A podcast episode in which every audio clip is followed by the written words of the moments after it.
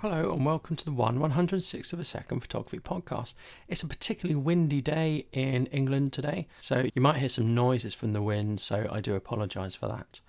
Two things have happened recently and it's made me question things. So, the first thing is, as you know, I produce YouTube videos about photography and I was searching for one of them and it was one of my earlier videos. So, rather than just trawl through uh, my video library, in my video manager, I just searched for it on the main screen and I was really surprised to see that my video came up posted by someone else. And what was really odd was this person had uploaded my video but two versions of it back to back that are identical. It was really odd. So for some reason someone had recorded my content, posted it twice for no apparent reason. Um, and what was even more interesting was there were several comments on it that were quite nasty comments as well. Thankfully they weren't attached to my video, they were attached to sort of a fake copy of my video. Uh, a week later, someone got in contact contact with me for this photography podcast via my Facebook page. And they said, Oh, by the way, just want to let you know that you're on this site. So I went and investigated, and I was on a site, I think called something like fan content, and you could be charged $9.99 to support me and listen to my podcasts. Again, this was a complete shock because I didn't put this up, I didn't even know about this site. And under further investigation, I could see that it looked like my Patreon site had just been copied or posts had been snapshotted and just copied across.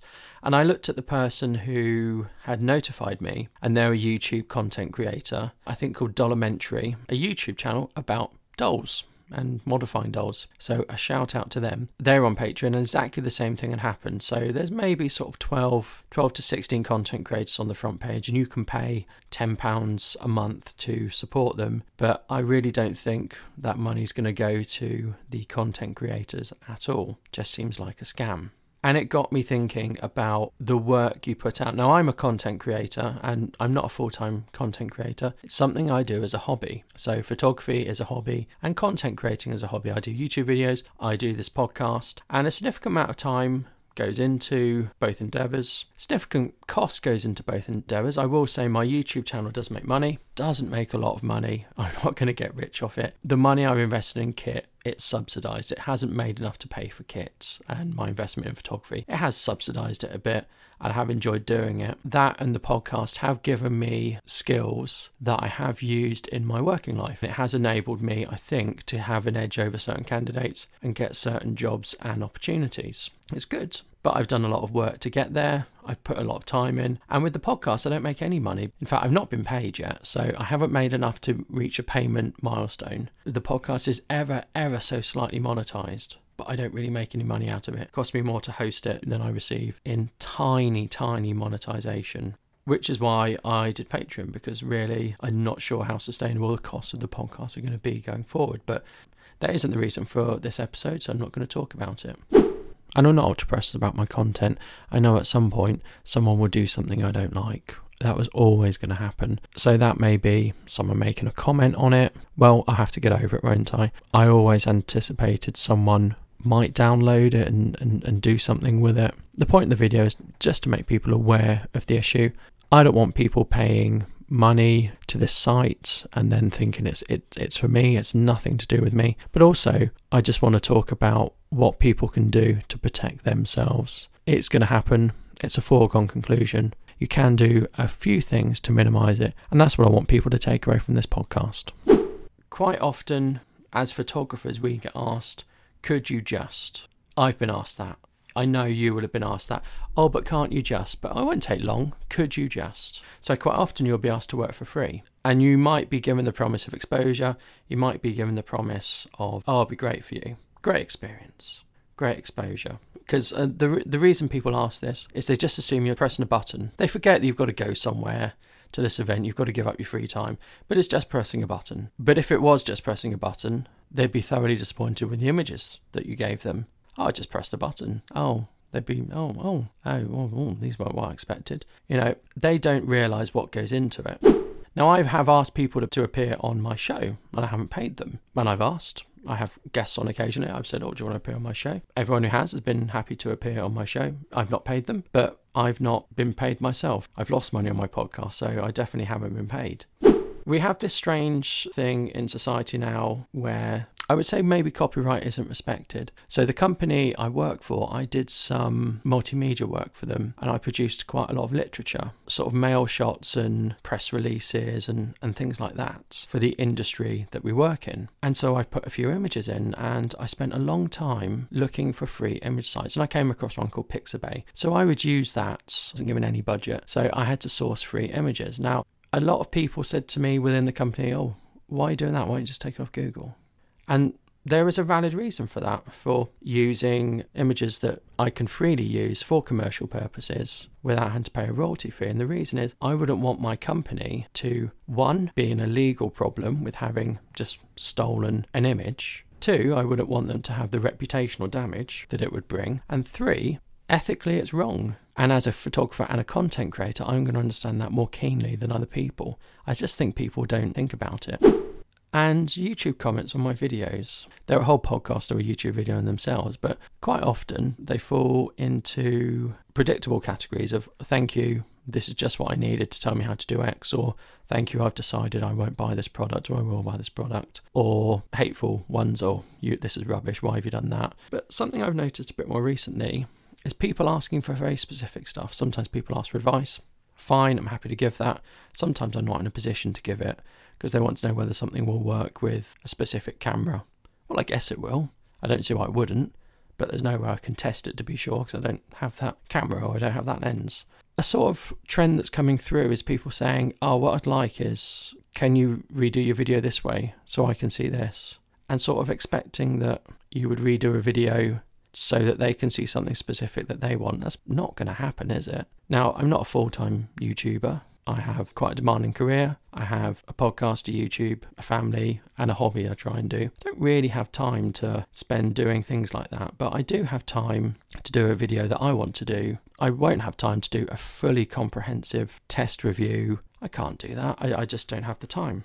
I'm going to make compromises. I'm not going to do the video that I would really want to do. I'm not going to do a 32 minute video where I go through every aspect of something. Um, much like Gordon Laing's Camera Labs reviews, they go through everything and they're great, but he does it full time. I don't have time for that. I will have to do what I think, or I would split it in several videos if I was doing something like that. I couldn't do it in one go. But people will say, ah, what you should have done and what would have actually been useful to me is if you had filmed it this way and then then I could see this. It's almost like people want a made to order video and expect that you will do it. Of course you're not going to do it. I did a comparison between cameras or lenses once and someone said, well, you need to put them side by side, don't you?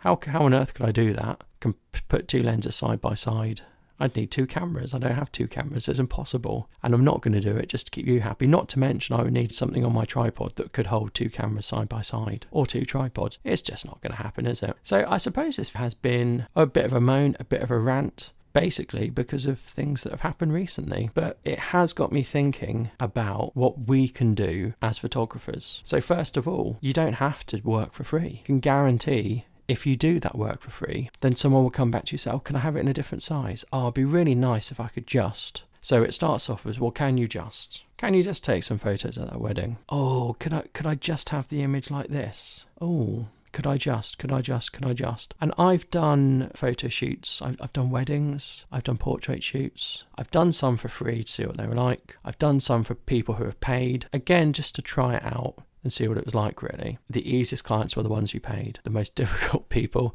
were the ones you did not pay. They keep wanting little small things. Oh, but can't you just? But you've already done. Can't you do this? Can't you do that? It's a hassle. And what are you getting out of it? Well, you're getting a lot of hassle. I'm not saying working for free, you shouldn't do it. I'm saying you should probably set some boundaries. So, one thing you can do someone asks you to work for free. So, well, where is it? Oh, Right, so I will need liability insurance if I'm going to do that. Because if, if something happens, well, I would be liable. So are you going to pay for my liability insurance? Because if you say to someone, oh, well, I've invested £500 in kit, can I have a proportion of that investment back? They're going to say, no, you bought that anyway, you've already got it. I'm not giving you money for your kit. Oh, can I have some money for the skill, time, and effort I'm going to put in? Oh, no, no, you're just going to take some pictures, aren't you? That's what you'll get but ah, I need to rent this lens. I don't have that lens, I need to rent this lens. I'll need liability insurance. That will cost me money. So, unless you can give me that money, I don't really want to do it because I would be losing money. That's a much more difficult argument for someone else to argue, isn't it? So that is what I would recommend if someone asks you to work for free. They will ask you to work free because they don't understand. They want professional images, realize they can't do that themselves on their smartphone, and they will just ask you because they know you're good, but they won't realize what goes into it. And they won't sort of see you as a professional, they'll see you as their friend. The other one is protecting the images you put online. So there's no point taking photos, generating content to sit on your hard disk. Really, you're going to want to share it. For me, that's mainly printing and putting them up on my wall rather than put images on the internet. But I know a lot of people put them on the internet and share them that way. So, what's to stop someone grabbing your image and using it? Well, not a lot. What can you do about it? Not a lot, really, unless you're prepared to go to court. So, if it's a big company, yes, you could probably take them to court somehow, or claim against them, or ask them for some money. What do you do if it's just some fake site like I encountered? Well, there isn't much I can do about that, unfortunately. What do you do if it's just some, some random guy in the world who's using your image. Isn't a great deal you can do, in all honesty. And if I'm wrong, if you have fought that against a smaller individual company, do let me know. I watched a podcast episode that Tony Northrup did where he fought a company who manufactured something who would use his image and he got some money, but I sort of got the impression the time and effort wasn't worth it. And the only people who benefited were his lawyer and the lawyer who represented the company who had infringed his rights. So, what can you do? You can only really protect yourself. So, the more protection you put in place, the more detrimental it is to the image and it takes things away. So, there's a balance to strike here. So, first thing I would do is on, on all my cameras, I put in my name in the copyright section if the camera has it, so that that's hard baked into the file. Now, of course, when it goes to social media, a lot of stuff gets stripped out, but at least it was there to begin with. It might still stay in at some point, so that's something. Next thing you can do is watermark your image. Now, again, the bigger the watermark, the less likely someone is to take your image. If you really want to be difficult, you put it in the center of the image and then people can't crop it out. If you have a small, dainty watermark, someone could clone over it or get rid of it that way. But again, I talked about striking a balance, and it is best to strike a balance. So I put mine in the bottom right hand corner, and I don't put it too big, and it's just a watermark. And that's really all you can do to protect yourself. So, drama over. I will do my best to fight this wrongful use of my podcast. One of the things I can do is make people aware. Not that I think anyone would give any money to this site, but just make them aware. If you see something for $9.99 to access my podcast or support my podcast, don't take it. If you really, really want to support my podcast, of course, visit my Patreon site and you can support it that way. And the money would go to me and helping to support the podcast rather than to some fake account. But don't forget to always be wary of what goes on on the internet so that's the podcast, really. So let me know what you think. Don't forget to follow us on Twitter. Don't forget you can find the podcast on Spotify, iTunes, and all other major providers. Please leave a review on iTunes. I would really appreciate it. And thank you.